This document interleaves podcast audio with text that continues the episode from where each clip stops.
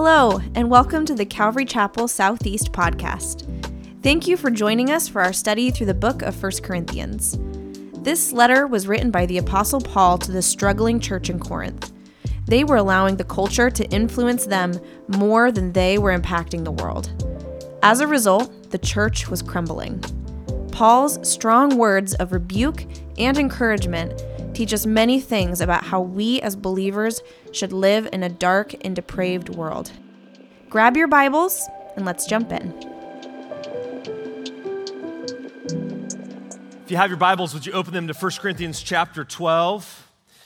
1 Corinthians chapter 12. I just want to say um, it is just a privilege to be one of the pastors here, um, just to serve and to lead in this way. Very humbling, and um, but it, I'm so super grateful for the Lord's calling in this. Again, you have your Bibles open. I see that. Would you stand with me for the reading of God's word?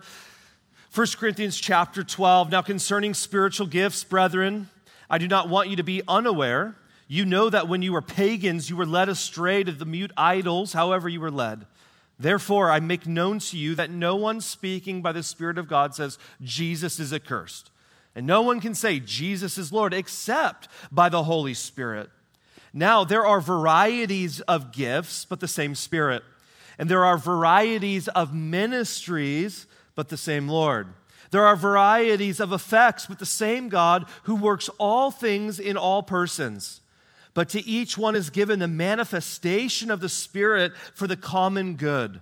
For to one is given the word of wisdom through the Spirit, and to another the word of knowledge according to the same Spirit, to another faith by the same Spirit, and to another gifts of healing by the one Spirit, and to another the effecting of miracles, and to another prophecy, and to another the distinguishing of spirits, to another various kinds of tongues and to another the interpretation of tongues.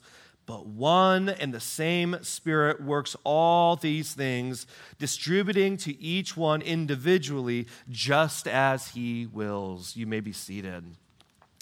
Can I just pray once more, just for our time? Father, we just come before you. Just we come before your word. Lord, it's your word that we, we need in our hearts, we need in our lives. And we just pray by your Spirit, you would speak to us.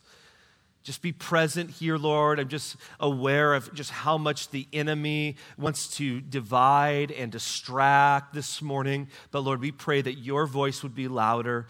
Lord, that our hearts would be attentive and in tune to, to hear from heaven today. And so, just, God, I pray you would put your words in my mouth for your glory. In Jesus' name, amen. This morning, we're going to be talking a little bit, or a lot bit, about the Holy Spirit. And many people are divided on the Holy Spirit. Many people, maybe, maybe some in this church, you know, don't, fully agree on doctrine, that is teachings concerning the Spirit, concerning the gifts of the Spirit. And perhaps maybe even some of you this morning have different opinions or understandings of who the Spirit is, like who is the Holy Spirit, and what are the functions of the Spirit. Many of you perhaps have experienced the Holy Spirit in powerful ways, and you just long for more. While others of you have maybe seen some abuses happen in the name of the Spirit, and you're like kind of skeptical about all of it. And from my perspective, you know, I, have been, I grew up going to church in the church. My perspective is that many people typically, they respond to the work of the Holy Spirit in extreme ways, right? There's always the ends of the spectrum. You have some that um, people would obsess over the Holy Spirit if you can do such a thing. Like the Holy Spirit is the only thing that they want to talk about. Everything comes back to the Holy Spirit, and it kind of ends in expressions that seem weird or um, just odd to other people when they're looking at it. But then others see that and they don't obsess over the Holy Spirit. They kind of want to avoid the Holy Spirit altogether. They've seen, again, some of that, and, and they just want to distance themselves, kind of write it off as emotionalism. And so they back off and they overreact to it in that way. But here's the deal for us as a church we don't want to necessarily obsess over the Spirit in an unbiblical way. but we also don't want to avoid the Spirit out of reaction to others. But for us, we should want to embrace, notice this, a biblical understanding of the Holy Spirit. Amen? So I know many of you, you might approach this conversation this morning and the ones coming up in the next few weeks with much hesitation, caution, maybe skepticism. But here's the deal I want to challenge you to be open to the moving of the Holy Spirit in your life and in our church. But I don't want to stop there. Some of you this morning, you might say you're open to the Holy Spirit, you believe it all biblically, but I want us to move from just a mere openness to the Spirit to expectancy of the Spirit. Believing that God is with us, He has poured out His Spirit upon us, and we can genuinely, genuinely experience the power of the Holy Spirit in our lives today and in our church. You know, a couple of people have asked me throughout the years and even recently, you know, is Calvary Chapel or are we a charismatic church? It's a good question. And maybe you've asked that question. Like, are we a charismatic church? Let me say this the, the, there's a Greek word, charisma, and it's where we find the English word, get the English word charismatic from. And that word charisma simply means gift. And so, in the sense of embracing the gifts of the Holy Spirit, I want to say that yes, indeed, in that, in that regard, we are a charismatic church. We are charismatic in the way that we believe in the Holy Spirit. We do. We embrace the gifts of the Holy Spirit. And some Christians, and you know, we've probably said this in the past, and I was thinking of different ways. I grew up in a Calvary chapel, that we're charismatic with a seatbelt on, right? Like, Like, we believe in the Holy Spirit, we believe in the gifts, but, you know, there's some weird stuff out there, right? And we're just gonna play it safe over here. So we're charismatic with a seatbelt. Well, well, listen, I wanna change the way that we think about this. I want to change the way that I even think about this. Like, I don't want to be, you know, think about us being charismatic with a seatbelt maybe an airbag just in case, you know, like something bad happens. But, and I don't know exactly how we go about this, but I want to take the seatbelt off, if you will. And here's why I don't want, as your pastor, as a pastor here, I don't want to restrict the moving of the Holy Spirit. I don't want to approach this topic out of fear and caution just because I've seen things kind of go awry in certain tribes and certain churches. But I want us to have a biblical approach and a biblical understanding when it comes to the Holy Spirit. Listen, we want to come to this conversation with faith and expectation. Leaning in, saying, God, we believe you're here. We believe you're dwelling with us. We believe that you can do anything. We believe that there's power in your spirit. And so, again, in the next several weeks, we're going to look at chapters 12, 13, and 14, and we're going to be walking through this together. And we're going to see what does it mean to truly be filled with the Holy Spirit, and how do, how do we use the gifts that He's given us to build up the church. So let's dive right in. Look at verse 1. Paul says, Now concerning spiritual gifts, brethren, I do not want you to be unaware. Now, this is that introductory kind of statement to the next couple of chapters. And Paul, remember, Paul is responding to a, um, a, list of questions that the church in Corinth had, and he's responding to things in the church that were getting messy. You know, somehow things about the Holy Spirit were, were they were getting kind of showy with their spiritual gifts, especially with the gift of tongues. And, and so Paul is responding to them to help them to understand what does it look like to truly be empowered by the Holy Spirit as a church family. And so that was their context. Paul's writing to this church about what's going on. And he says, I don't want you to be unaware. Like, I don't want you, some of your translation says this, I don't want you to be ignorant. In other words, I want you to know about spiritual gifts and to have an intimate, experiential, like, knowledge of them. And listen, I believe that the Lord desires the same thing for us in 2022 to not be unaware to not be ignorant and maybe even avoiding this conversation because it might make us a little uncomfortable. But my heart for us is not just to come to this place about having sound doctrine about spiritual gifts, and that's incredibly important. We must understand what God's word, the entirety of Scripture, says about spiritual gifts. But the ultimate goal for us, again, is to not just understand spiritual gifts, but to experience the power of the Holy Spirit. And that's what I want for us. That's what I want for my life. I'm desperate for that. And so, as we walk through this passage this morning, I'm going to try and answer three important questions. So, if you're note takers, you're going to write, want to write these down. They're also going to be on the screen. But the first question is this Who is the Holy Spirit? Now, that is actually the key question to all of this. And you might not, you know, you, you, you'll be reading through this, and you might not think that when you see, look at this passage, oh, that's what we're going to spend our time talking about. But, but when we talk about spiritual gifts, let me be very clear when I say this it's not about you, okay?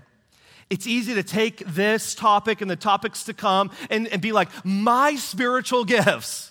Listen, it's not about you and it's not about me. And listen to this it's not even about the gifts in and of themselves, as if we should be obsessing over mercy and healing and knowledge and tongues and administration and all these other kinds of gifts. Listen, those are all super important, and we're going to see that in the weeks to come. But again, it's not about you. It's not about me. It's not even about the gifts. Listen, it's ultimately about God, the Holy Spirit, who is at work in our lives. It's about His power to accomplish His purpose in His church. And so, what I'm most excited about for this section of Scripture is not just to understand the gifts, that's important, and I'm looking forward to diving in but for you and I to experience God, the Holy Spirit. Listen, it would be tragic, tragic if every week in this in this next few weeks you just left the church building and you were obsessing over, oh, these are my gifts, my spiritual gifts. No, no, no. I want us all to walk away saying, we have the Spirit of God. You see, the Spirit empowers us the Spirit influences us and He leads us. And the reality is that we're all being led by something in life. Some of you, you're not, you, you're not a follower of Jesus. You're led by social media. You're led by Fox News or CNN. You're led by your political leader or whatever, a celebrity. Like we're all being led by something. And, and actually, we see that in verse 2. Paul says to the church in Corinth, You know that when you were pagans, you were led astray to the mute idols, however, you were led. So, two times, notice in this verse, he talks about what used to lead them. And he's referring to their former spirituality for them, which was Greek paganism, mythology, belief in all these other kind of gods. You know, they were celebrating at the temples, eating all the meat that were sacrificed to them.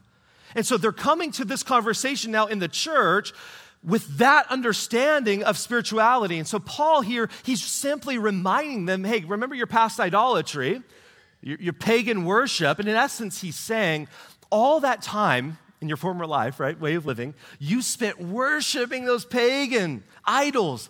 All of that time did not prepare you for the true Spirit, the Holy Spirit. So he's saying, okay, Corinth, okay, here's what we need to do. I don't want you to be unaware. I know you come, you come with a lot of baggage, a lot of false understanding of spirituality, but I need you to set it all aside. I need you to put it away so we can relearn some things. That's what he's talking about. So, again, who is the Holy Spirit? Let's come back to that question. Now, I'm not going to this morning give an exhaustive breakdown on the Holy Spirit. I would encourage you, if you want to learn more about the Holy Spirit, there's this great book Pastor Chuck Smith of Calvary Chapel Costa Mesa wrote. It's called Living Water. I was just in my office this morning, just continuing reading through it. It's a great resource, and he talks about the Holy Spirit, and he really develops and, and for those of you who have attended Pastor Doug's like Holy Spirit series, he bases it on this book. It's very well done. Uh, so I'd encourage you pick up a copy. But first of all, the Holy Spirit, to answer that first question, is the third person in the Trinity. The Trinity, again, is the doctrine that there is one God who eternally exists in three persons Father, Son, and Holy Spirit. Now, I want you to notice it, is that I said that the Holy Spirit is the third person of the Trinity. He's not a thing, okay? The Holy Spirit is not an it. He doesn't um, t- have a leading role in the Star Wars movies, okay? Like he's not a force, he's a person. Did you know, the Bible tells us, did you know that you can grieve the Holy Spirit? Ephesians chapter 4. Did you know that you can lie to the Holy Spirit? Like you can't lie to your car. Well, maybe you can. You'd be like, you're going to be a smart car today. Like, gas is prices are crazy. Please be a smart car. Like, you know, you, you, you can lie to the Holy Spirit. It's a person. You can, you can resist the Holy Spirit. That's Acts chapter 7. You can blaspheme the Holy Spirit. Again, you can know the Holy Spirit. And the, and the Spirit is not, listen, the third wheel of the Trinity, right? Like he often gets left behind by many Christians. He's not the third wheel of the Trinity, he's fully God. But I want to go a step farther and say this that the Holy Spirit is the power and presence of God in our lives. So the Spirit is the presence of God. God dwells within us through His Spirit. Every single believer, anyone of you who has put your faith and trust in Jesus as Lord, is sealed with the Holy Spirit. The Holy Spirit, again, is God who dwells in us, empowers us to be like Jesus, both in character, that's the fruit of the Holy Spirit, but also in service, and that's through the gifts of the Holy Spirit. And so the Spirit, again, is the presence of God, He's the power of God. And I think how tragic it is for many believers to go through this life apart from the power of the Holy Spirit. And maybe that's your story. Maybe you're still struggling with the same sin that you were five years ago, and you're not learning the Word of God. You're feeling stuck, and perhaps you're even thinking to yourself, well, maybe this whole God thing just isn't for me, right? It's not working, it's broken. Or yet, listen, Maybe it's because you're not connected to the power of the Holy Spirit. And we see this throughout the Bible, the power of the Holy Spirit. In 1 Corinthians 4:20 we saw, "For the kingdom of God does not consist in words, but in power." Romans 15:13 Paul says, "May the God of hope fill you with all joy and peace in believing, so that by the power of the Holy Spirit you may abound in hope." 1 Corinthians 2:4, "And my message," Paul says, "and my preaching were not in persuasive words of wisdom, but in demonstration of the Spirit and of power. Ephesians 3:16 that he would grant you Paul says according to the riches of his glory to be strengthened with the power through the through his spirit in the inner man. So the Holy Spirit is the power of God in our lives. And again, how tragic to think that we rely so often on our own strength we falter in our own strength. We grow tired, tired in our own strength, all the while having the power, the greatest power in all of the universe here readily available to us and in faith in us. And Paul says in verse 3 Therefore, I make known to you that no one speaking by the Spirit of God says Jesus is accursed. And no one can say Jesus is Lord except by the Holy Spirit. Now, this is super important for us because he's talking about the Holy Spirit, and then he starts talking at the end there about Jesus. And a lot of believers, they don't know how the Holy Spirit relates to Jesus, you know, the Son. And so it can either feel like it's the Spirit or it's Jesus. And we're like, okay, are we a Holy Spirit church or, or are we a, a Jesus church? And, the, and they're kind of at odds with each other. But, but I want you to notice this morning that the Bible tells us that the Holy Spirit and Jesus are inseparable in the mission of God. And I wanted to show you this in several ways. Number one, that the Holy Spirit empowered Jesus for his ministry. You know, in the Old Testament, you know, the, the, the prophecy and talk of the Messiah that would come was the anointed one and the one who is anointed by the Spirit of God to accomplish the mission of God. And Jesus is that Messiah. He came as that Messiah. You know, I, am thinking through the, the study that Pastor Doug did in Luke, thorough study, and we saw clearly that everything that Jesus did, he was led and he was empowered by the Holy Spirit. Did you know Jesus was conceived by the Holy Spirit? Jesus was driven into the wilderness by the Holy Spirit. Jesus was, he casted out demons by the power of the Spirit. He performed miracles by the Spirit. Jesus lived a perfect life by the Spirit. He offered his life unto death by the Spirit, and the same Spirit rose him from the grave.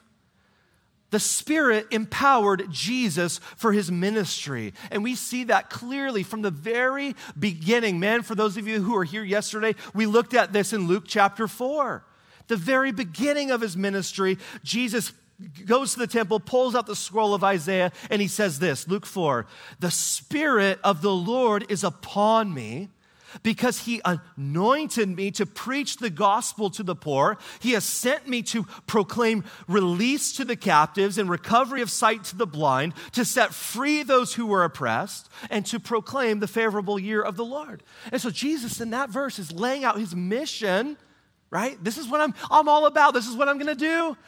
But don't forget, don't forget how it all began. It was all done by the power of the Spirit of God. So the, so the Spirit empowered Jesus for ministry. Secondly, the Spirit reveals Jesus to his people.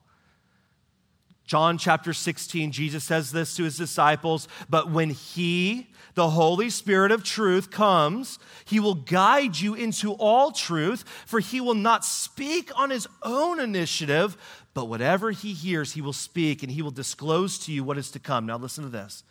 This is Jesus speaking. He will glorify me, for he will take of mine and will disclose it to you.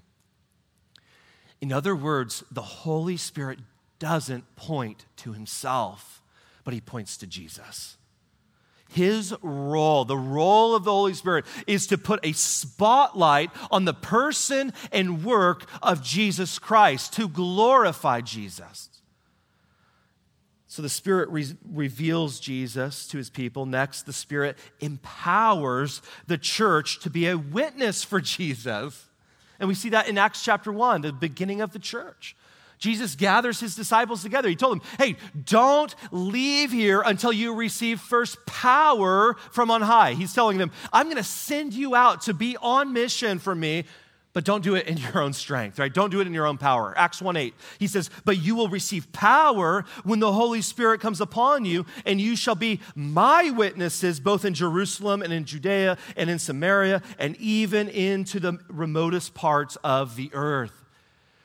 Jesus gives the church a mission to be a witness for Christ in word and deed.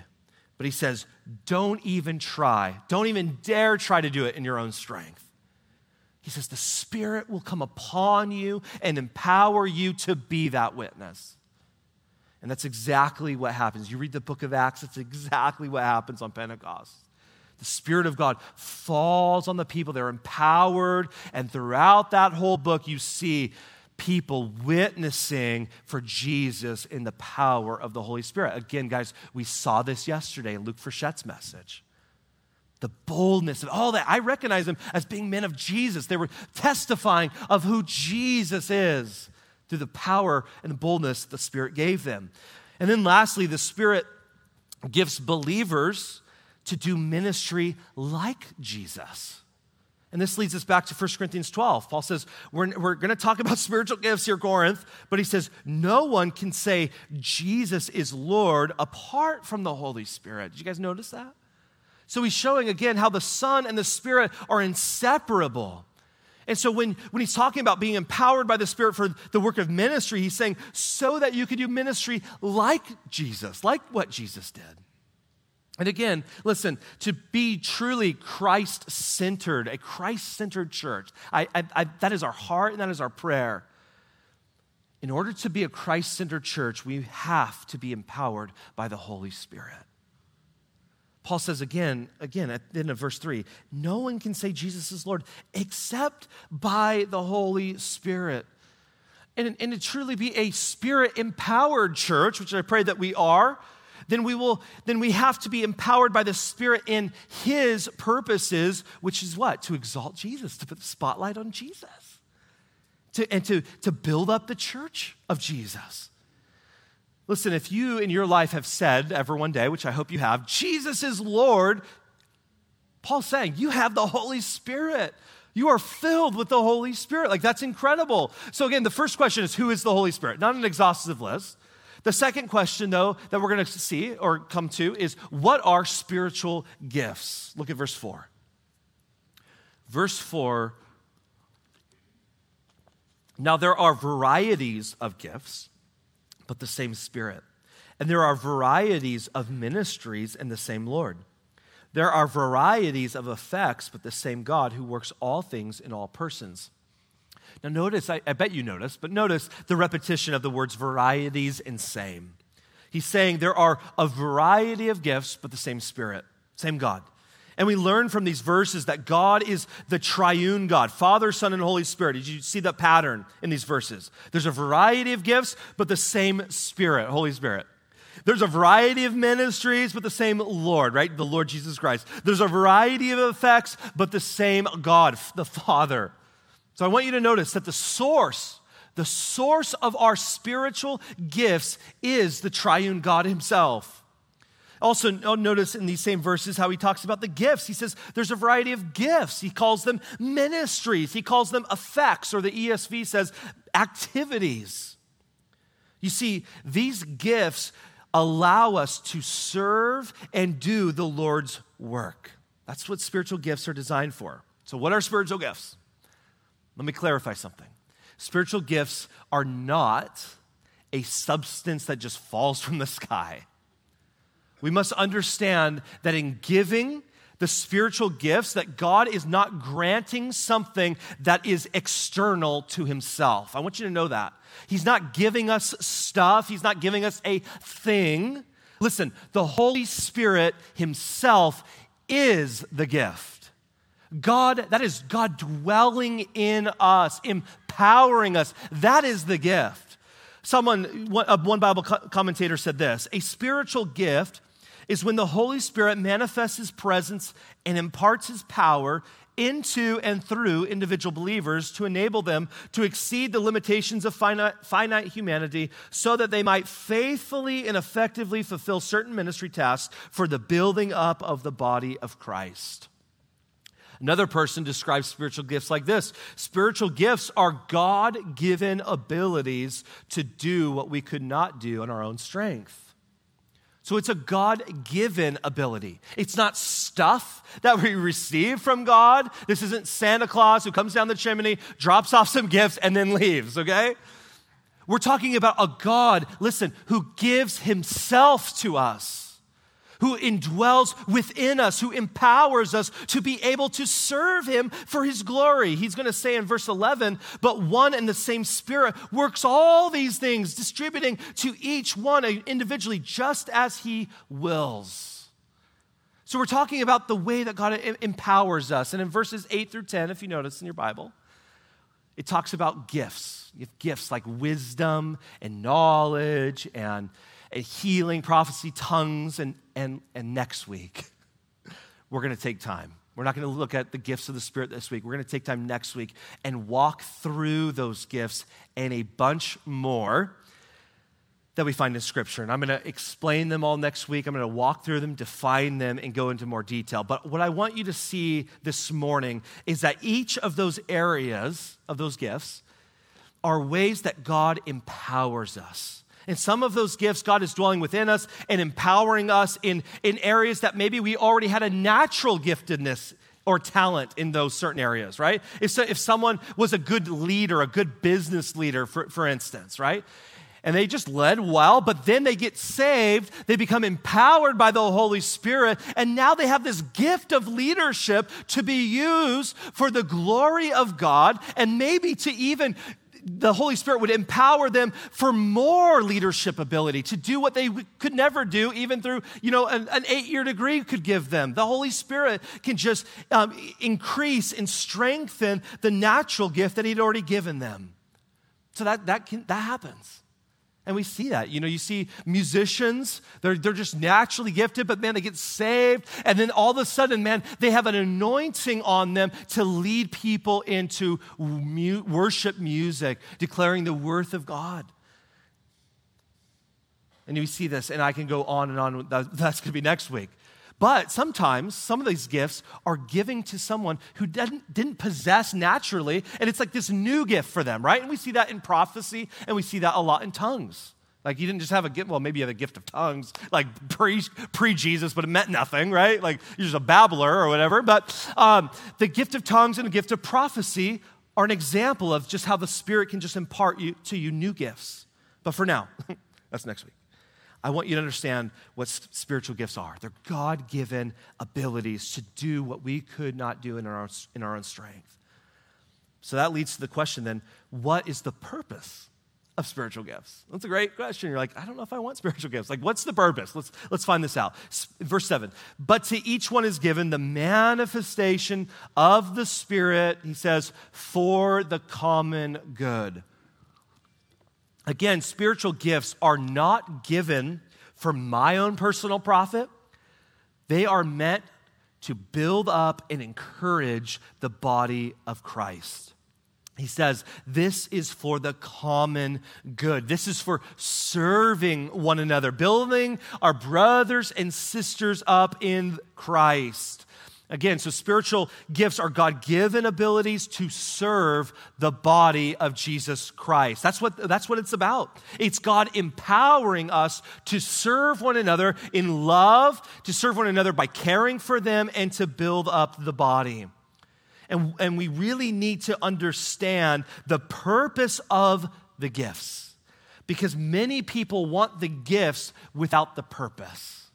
And I liken it to this say someone came to you with a gift. Maybe it's a brand new car. Maybe it's your, your dream car. There it is, man, looking so beautiful.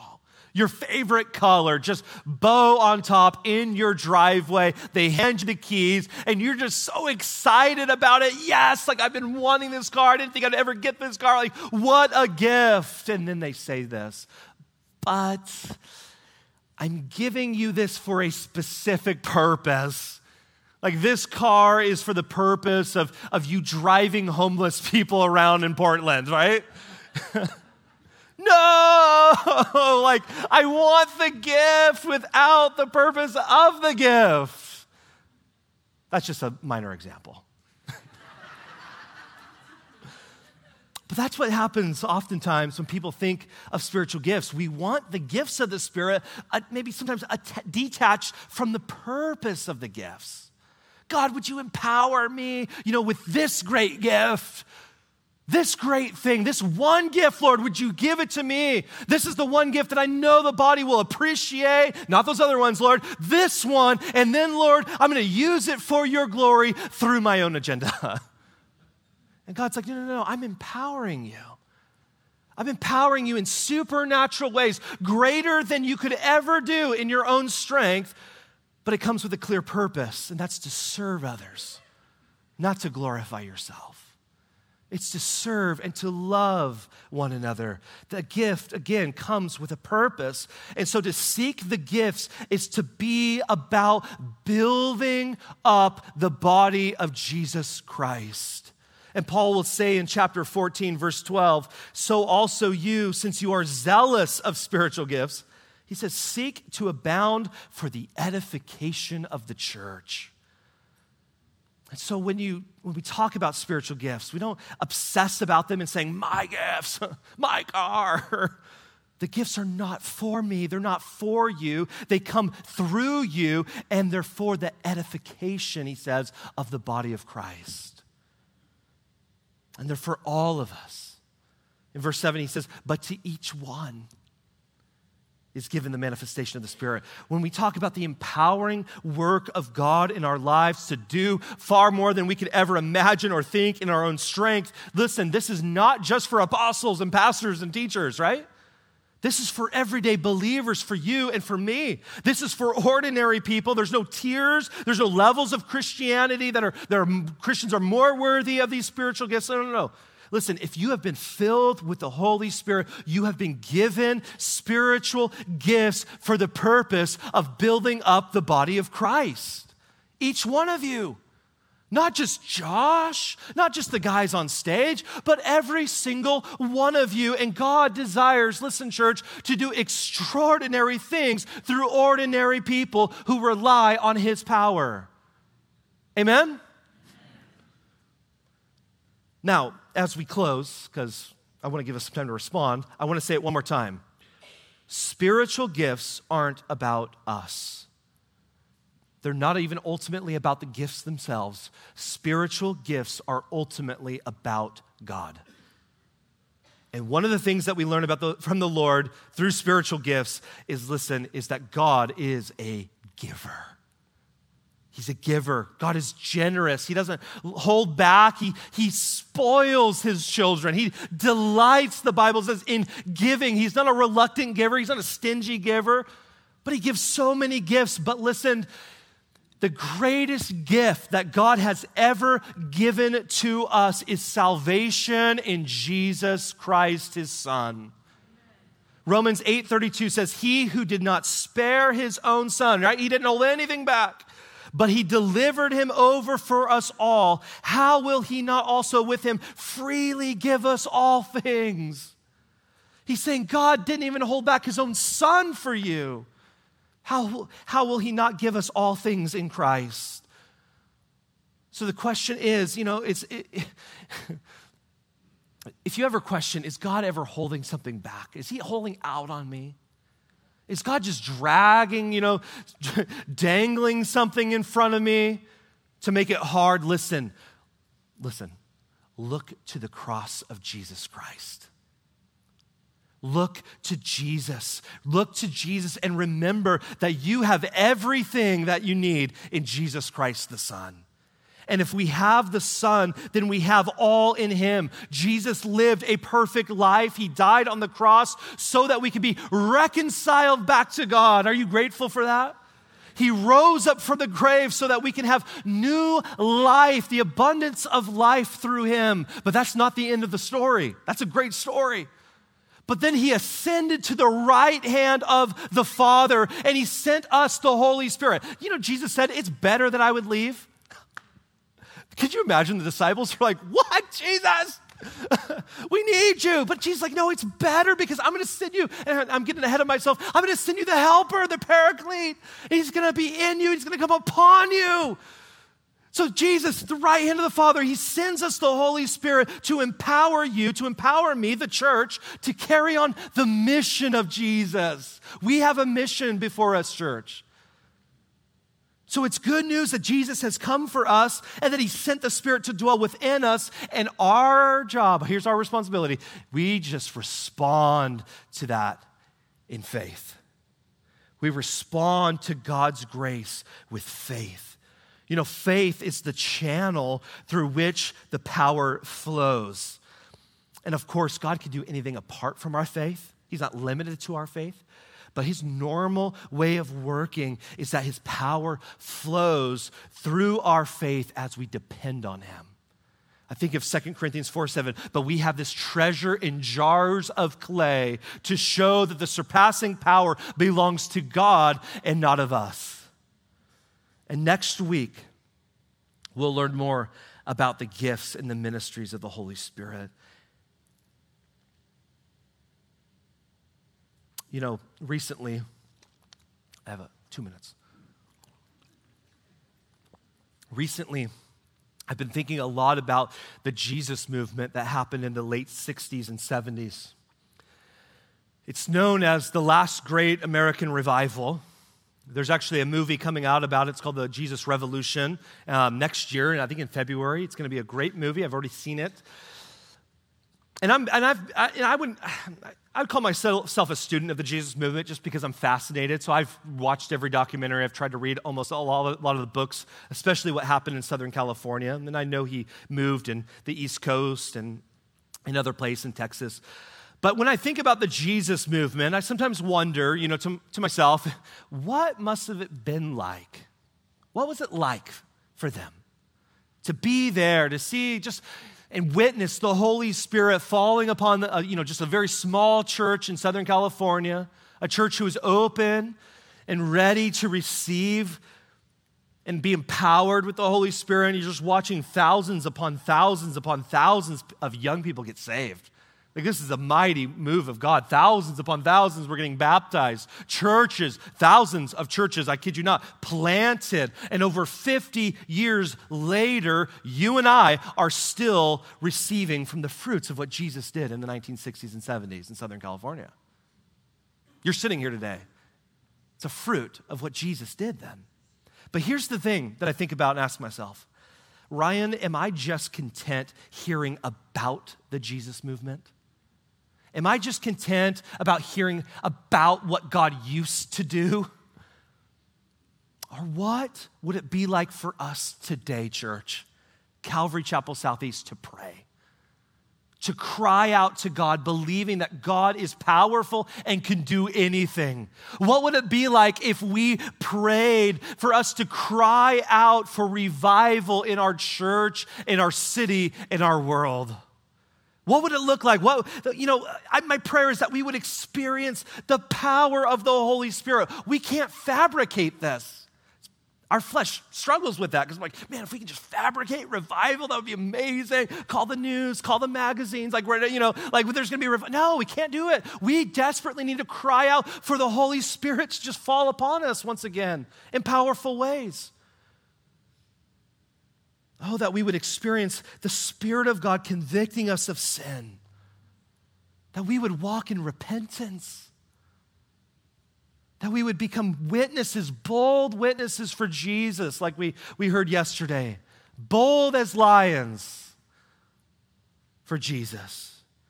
And, church, what would it look like for us to have a revival of the power of the Holy Spirit that leads us to being empowered to serve one another? To care for one another, to love one another, to build up one another, to exhort each other, to encourage each other. Listen, only God can do that work.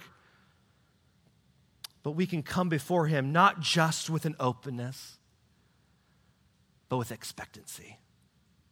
Not just with a, God, I know you can do this, but God, will you do this? I'm expectant saying, Holy Spirit, come, move in our midst. May we be a spirit empowered church. Amen.